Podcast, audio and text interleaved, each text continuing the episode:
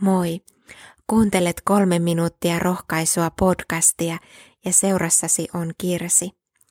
Tänään Jeesus muistuttaa meitä, minä jätän teille rauhan, oman rauhani minä annan teille, en sellaista, jonka maailma antaa, olkaa rohkeat, älkää vaipuko epätoivoon. Millaisesta rauhasta Jeesus puhuu? Jeesuksella ei ole mielessään vain maailman rauha, vaikka se on tärkeä asia. Maailmamme kaipaa rauhaa, sodat ja levottomuudet tulevat päivittäin eteemme uutisissa. Monet asiat voivat järkyttää rauhaa elämässämme, sairaus, muutokset ihmissuhteissa, töissä, opiskeluissa.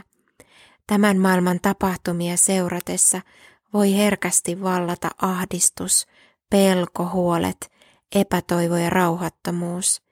Siksi tarvitsemme Raamatun lupausten muistutuksia siitä, että Jeesuksen kanssa on parasta tiedossa. Jeesuksen rauha on sisäinen rauha, joka pitää ajatuksemme hänessä vaikeina päivinä. Hän haluaa meidän tuntevan olomme turvalliseksi ahdistuksen keskellä. Rukouksessa voimme päästä lähemmäksi Jumalan läsnäoloa, vaikka elämme myrskyssä. Se kaikkein tärkein rauhan ilmentymä on rauha Jumalan kanssa. Pohjimmiltaan se vaikuttaa rauhaa toisten ihmisten kanssa, jopa rauhaa kansojen välillä. Jos luotamme Jumalaan, hän itse pitää meidät rauhassa.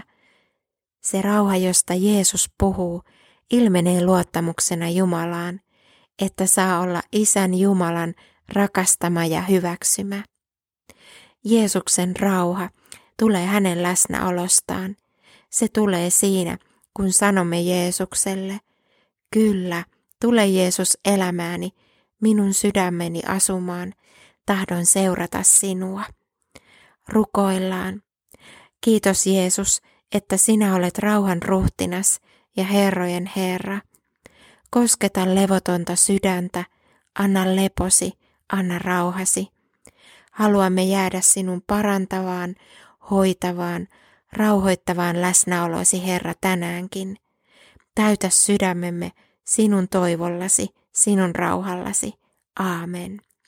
Siunattua päivää Jeesuksen kanssa.